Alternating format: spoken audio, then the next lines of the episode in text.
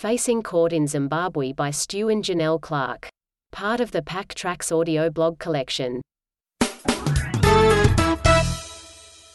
Told in the collective first person, jointly from Stu and Janelle Clark's perspective.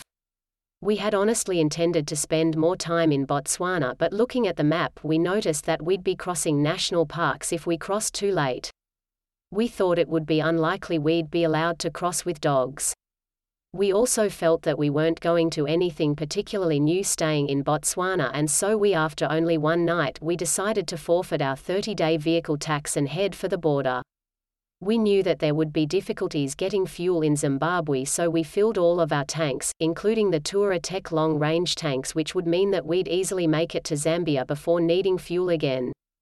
Exiting Botswana went smoothly, cleared immigration and exited the bikes without issue. There was about 2 kilometers of road between the two border posts, not completely uncommon and not the furthest we'd traveled between land ports but is always indicative of the cooperation between the countries. Naively, we'd thought that because the Zimbabwe economy was failing and that they had now adopted the US as their legal tender, we'd be able to withdraw US dollars easily pretty much anywhere. How wrong we were. We arrived with only a £50 note as well as 10 euros and a few bits and pieces of cash in other currencies. The visa as an Australian would have cost US $30 each but as UK citizens the cost was US $55. Since we are both dual citizens and carry both passports, we figured we swap to using the Australian passport for this border and switch back later since usually the UK passport is a more travelable passport. We had done this before in Central America and not been an issue, and we'd certainly done it before when flying in and out of countries, so it was reasonable to think this would work. But the Zimbabwe officials were having none of it, they insisted that the passport you left your previous country on was the one you had to enter the next on. We initially argued that this was not the case at all and then simply pleaded with them, saying we'd have to return to Francistown in Botswana over 80 kilometers away just to withdraw money, but our plea fell on deaf ears. Back to Botswana we went. Firstly we changed all our money into US dollars to see what we'd have, as expected it was enough for entry into Zimbabwe provided we were Australian. Next we tried to have the Botswana officials stamp us in on our Australian passports so we'd be exiting on the Australian passports in which case we would be able to head straight back to Zimbabwe and pick up where we left off. We almost pulled it off when the official, just before stamping the passports, decided to confirm with her manager if this was correct. The manager didn't really seem to know and so went with the safe option of saying no. Again, we tried to argue our case, but we started to get the opinion that this doesn't work very well. Once they make a decision, they are unlikely to go back even when presented with a valid argument. It's better to appear like you never make mistakes. This all meant another night in Botswana, but luckily we knew a good campsite. Withdrawing money was easy enough and although we really didn't want additional Botswana pula we thought it a good idea to withdraw a little extra just in case. We were pretty sure that credit cards would be accepted and so it really was just a little extra. We will be right back after this word from our sponsor. Are you a dog person? Do you love to ride? Check out the Pillion Pooch at pillionpooch.com. We again made sure to fill all tanks before leaving Botswana so if there was a fuel shortage we'd be fine. Our second attempt to enter Zimbabwe went flawlessly and rather quickly. Before we knew it we were all through the border and into Zimbabwe. Not long after we left the border we reached Bulawayo, being lunchtime we decided to look for somewhere to eat. Supermarkets were coming up in the Garmin which would do but were also often surrounded by restaurants. The supermarket was very central but nothing around popped out as an inviting place to have lunch, so we opted to get some wrap bread and salad and ride a little further. As predicted we were able to pay with credit card, hopefully this would continue. We had a long-standing commitment to meet friends John and Holly from Texas in South Africa, but as it worked out Victoria Falls was going to be the best place. We had planned to arrive days before them just in case something went wrong, and lucky we did since by the time we crossed the border it was the day before their arrival. It would have been nice to get to Victoria Falls that day but it would have meant riding for an extended amount of time in the dark bordering the Hwange National Park where lions and other big cats were known to live. We identified a campsite using the iOverlander app and put the coordinates into the GPS. The campsite was about 15 kilometers off the main road, right next to the main entrance to Hwange National Park but located outside so having dogs with us was not an issue.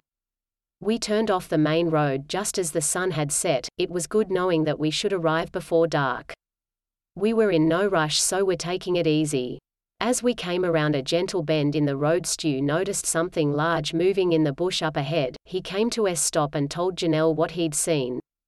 Janelle waited back a bit getting ready to make a move if needed. Then out of the bush walked an elephant, and then another and another. It was a huge herd consisting of countless adults and at least 15 babies. Stu grabbed his camera, he wasn't missing this opportunity, we'd been trying to see elephants in the wild ever since we entered Africa and come close a few times and we'd seen them in a controlled environment but this was the first time we'd actually seen them on the road outside any national park and truly wild. What a special experience. Once the elephants had cleared the scene we continued on to the campsite. It was a lovely resort with restaurant and bar enclosed by a high wall, presumably to keep guests safe. However, the camping was a short walk away very much outside the compound.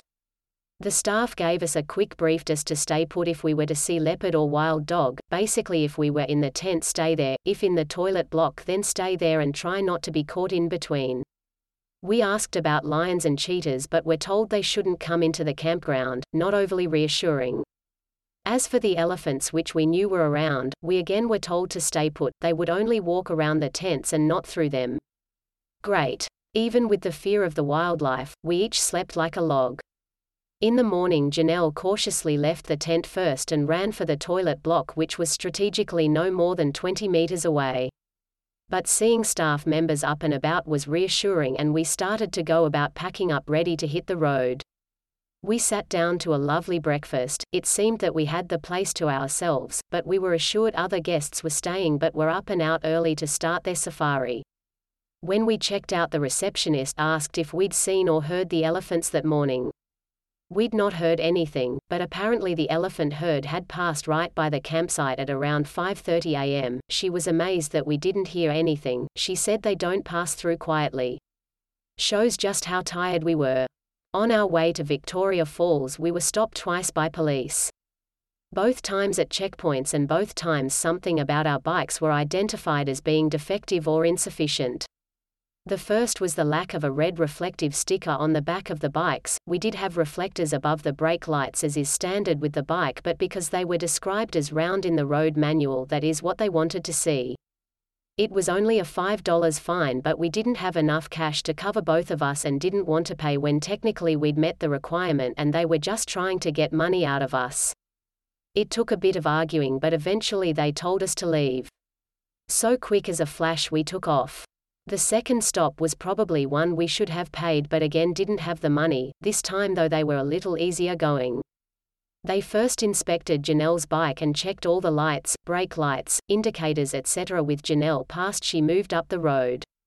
They then checked Stu's but one of his indicators wasn't working, Stu knew what it was and through the comms asked Janelle to walk back the solenoid for one of her indicators. It was an ongoing problem and Janelle knew exactly how to get to the solenoid and on both bikes we'd made them easily accessible so no tools were required. Stu explained that it sometimes played up but he could get it to work in no time and as soon as Janelle arrived he swapped them over and hey presto it was working. The police officer in charge left the decision of whether to charge up to one of the juniors and he just smiled and said we were okay and could go. We had told John and Holly that we would meet them at their hotel when they arrived, but secretly we hoped we'd be there in time to meet them at the hotel. The airport was about 20 kilometers before Victoria Falls and so we went directly there instead of checking into our campsite. We parked up the bikes and asked the airport security if we could take the dogs inside. They weren't too impressed but told us that as long as we held them that it would be all right. The look on John and Holly's face as they walked out of the arrivals gate to not only the two of us but Wheaty and Shadow too was absolutely priceless. We weren't going to be able to offer them a ride on the bikes but that was fine, the objective had been to surprise them and we certainly did that. We left them to ride with their hotel shuttle service and said we'd check into our campsite and meet up later. We got into the town of Victoria Falls and started to make our way to the campsite. At the last minute, we missed the turn and had to continue over the railway line where we could turn around and come back. Simple, only issue was the police waiting on the other side of the line. As we approached the railway line, we checked the trains and seeing it was safe, continued on. The police immediately signaled for us to pull over. We were already frustrated that we'd missed our turn and we'd been stopped twice by police that morning. The officers informed us that we had not stopped at the crossing. We looked at the crossing and asked why we should have. There was no stop sign. They explained that the lights were flashing. We looked at the lights from the opposite direction and the lights did seem to be flashing, but how did we miss that on the way down? Stu went for a walk to confirm, the lights were alternating but not in a fashion that you'd describe as flashing. The left would stay illuminated for about 5 seconds then the right would illuminate for a second before repeating. Surely if this is supposed to be a safety system it failed to do its job. What was the definition of flashing? This time it was $20 each but Stu wasn't having it. We started with the excuse that we didn't have cash so then they escorted us to the police station. Once we were there the offense was entered into the log and it seemed to be out of their hands as to whether or not they could just give us a telling off and be done with it as is so often the case. We continued to refuse admission of guilt but pressure was applied, we were told that we'd have to face court and that they would just find us guilty as the four police officers present would testify. We initially said we'd go to court, but when the fingerprint pad came out it all seemed like too much. We asked if we could pay with credit card which was no problem. We paid but refused to sign the admission of guilt and left the station with Janelle now in tears from the duress that had been placed on us to pay up. We checked into our campsite and met up with John and Holly, much later than we'd anticipated. We tried to forget what had happened and just enjoy the evening. John and Holly were staying at the Victoria Falls Hotel, a very prestigious hotel with a proud history. Before sitting down to eat, we enjoyed a drink in the garden watching the warthogs graze on the lawn and the view, which included the bridge we would later bungee jump off, as well as the clearly visible spray from the falls, although not the falls themselves.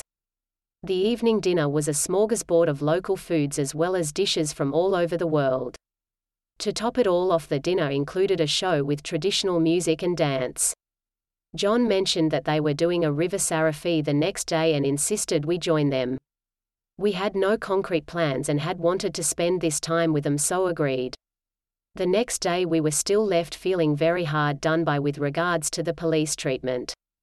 We really should have just let it go but felt that they shouldn't be allowed to get away with such behavior.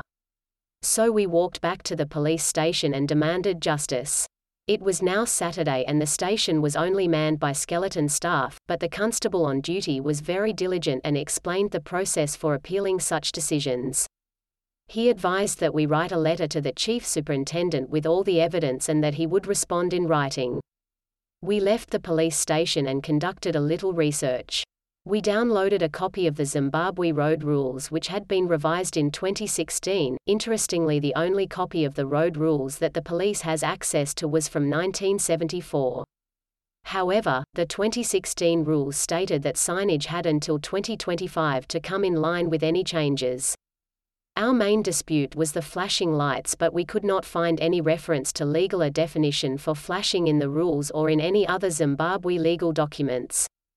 We did however find a definition for flashing in British law, and given that Zimbabwe law developed from British rule and adopted for the most part its legal system, especially while under the Commonwealth, felt this definition would suffice in the absence of an alternative.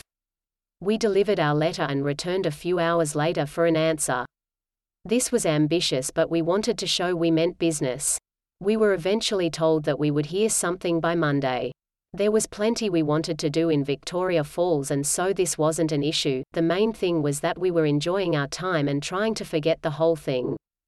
We joined up with John and Holly again for the river cruise which was another unforgettable experience. We saw more elephants, hippos and crocodiles but for us the main attraction was the food and just relaxing on the water. They told us that they were planning to do the helicopter flight over the falls and surrounding area and invited us to join them. At first we gratefully declined but John can be very insistent and before we knew it we were booked in for a flight. The next day was Sunday, and John had booked the flight for mid-afternoon. Janelle was up and out early to grab some bread and eggs for a basic breakfast before we did a little sightseeing. On the walk back from the shops she was confronted by three aggressive baboons, her initial instinct was to yell at them but they kept running at her, a local lady watching yelled at her to throw her shopping to them and walk away. It worked, the baboons left Janelle alone and concentrated on the food in the bag. They'd obviously done this plenty of times before because they knew exactly what to do with the eggs. Janelle returned to the tent annoyed and told Stu what had happened. We decided that going out in numbers was the best bet and so walked back to the shops with Wheaty and Shadow by our sides but this time the baboons were nowhere to be seen. After a successful breakfast we walked the scenic route past the falls. There are three high-volume falls in the world, Foz do Iguaçu, Niagara Falls and Victoria Falls. Seeing Victoria Falls had us complete the trifecta of visiting all three. Each was very different not only in how the falls were shaped but how you observed them. Interestingly each of them existed on the border between two countries and you had the option of which country to view from, again with advantages and disadvantages of either. We were always content with the view from the country we approached from. In any case they were all magnificent and each worth a visit. On the way back from the falls we popped into one of the tourist offices and booked the bungee jump. It was actually something we wanted to do since first hearing about it watching the long way down and we'd told everyone we spoke to that we'd be doing it so couldn't chicken out now. We decided on the whole package including a flying fox, swing bungee and free fall bungee and booked for Monday. The police could wait until we'd had our fun. We arrived at the Victoria Falls Hotel with plenty of time, ready for a unique view of the falls and the wildlife within the surrounding parks.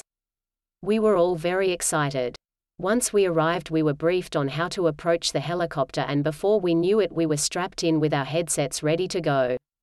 The helicopter really did provide a different and rare perspective of the falls, but its biggest advantage was seeing the wildlife since the pilot's range of view was so much greater than on the ground and could fly directly to the herds.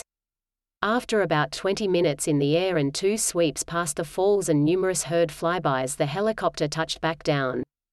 We were so grateful to have been invited and wanted to show our gratitude and so insisted on having John and Holly over for dinner that night at the Shoestring Backpackers where we had set up camp. They both very politely accepted.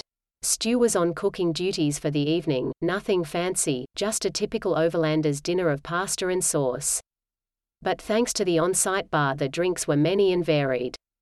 We were proud to show off a typical evening in the day of the pack track and John and Holly really seemed to appreciate it.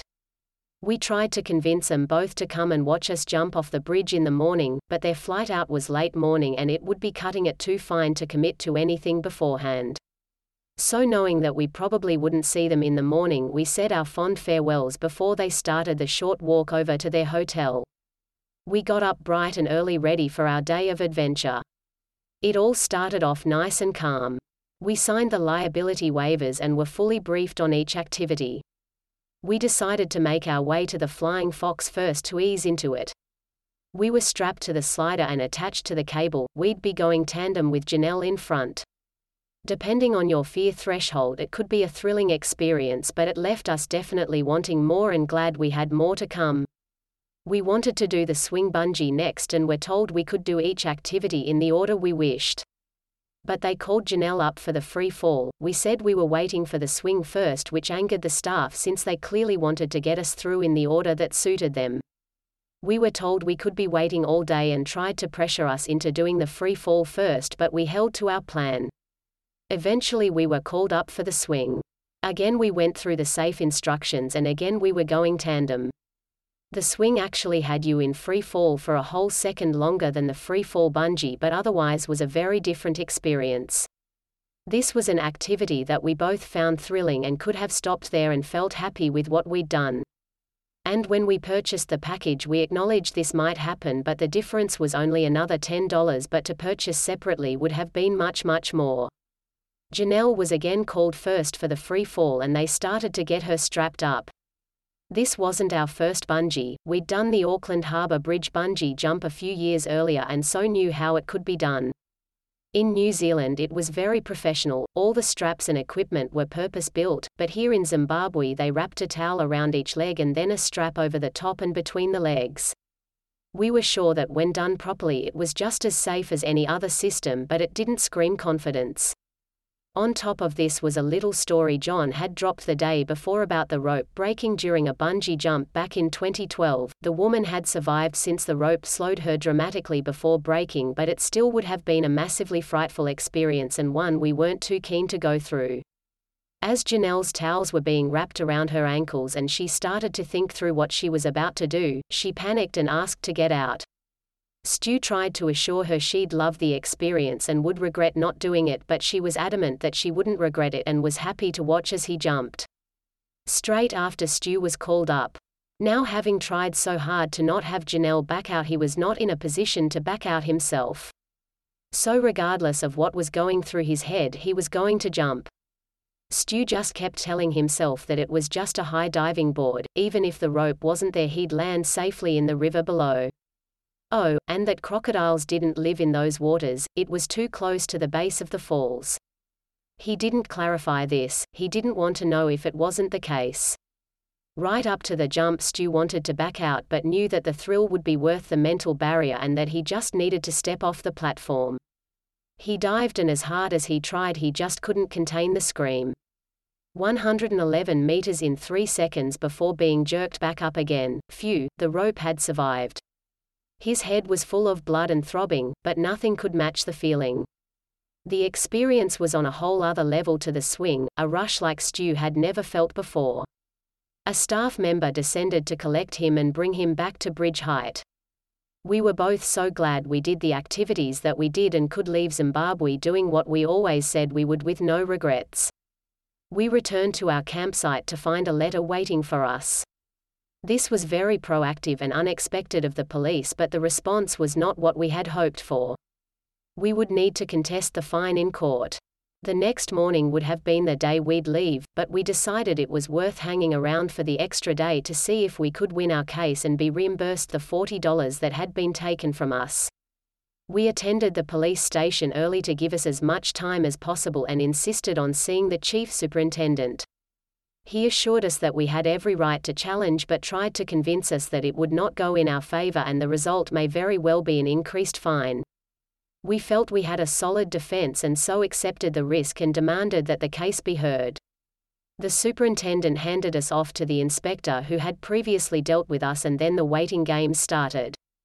The inspector told us that we would be going to the court where we would meet with the magistrate.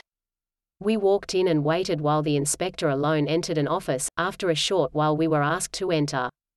A young man in a shirt and tie sat behind the desk, he asked us to explain our side of the story. We explained everything as we had in our letter to the superintendent and we then asked to leave and wait outside again. The inspector remained and they discussed for a while longer before asking us to enter the room again. The man, who we initially believed to be the magistrate, said that it was his opinion that an offense was made and that he could argue against our defense. It turned out that this man was actually the state lawyer and we were just there to give him everything we had to prepare him for court. We were walked back to the police station and told that the magistrate was dealing with more important cases at that time and that we would be seen after lunch. We were asked to return at 2 p.m. ready for court. We used the time to get some lunch and read over the paper we had prepared but feeling very confident. We also lodged a complaint at the tourism board so that their department was made aware of how people and tourists in particular were being treated. At 2 p.m., we returned to the station and were walked back over to the court. We were asked to wait in the jailhouse until called. It was basically just a shaded pen for people waiting to be called to court. We were not locked in, but we were being watched. Just next to us, however, were prisoners awaiting trial that were very much locked up. They were left to their own devices inside an area no bigger than a tennis court and with no shading at all. We felt very grateful not to be in their situation.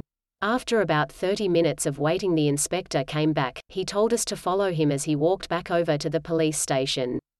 We followed as instructed. When we got back to his desk, he told us that the magistrate was too busy to deal with us and that the case was being thrown out.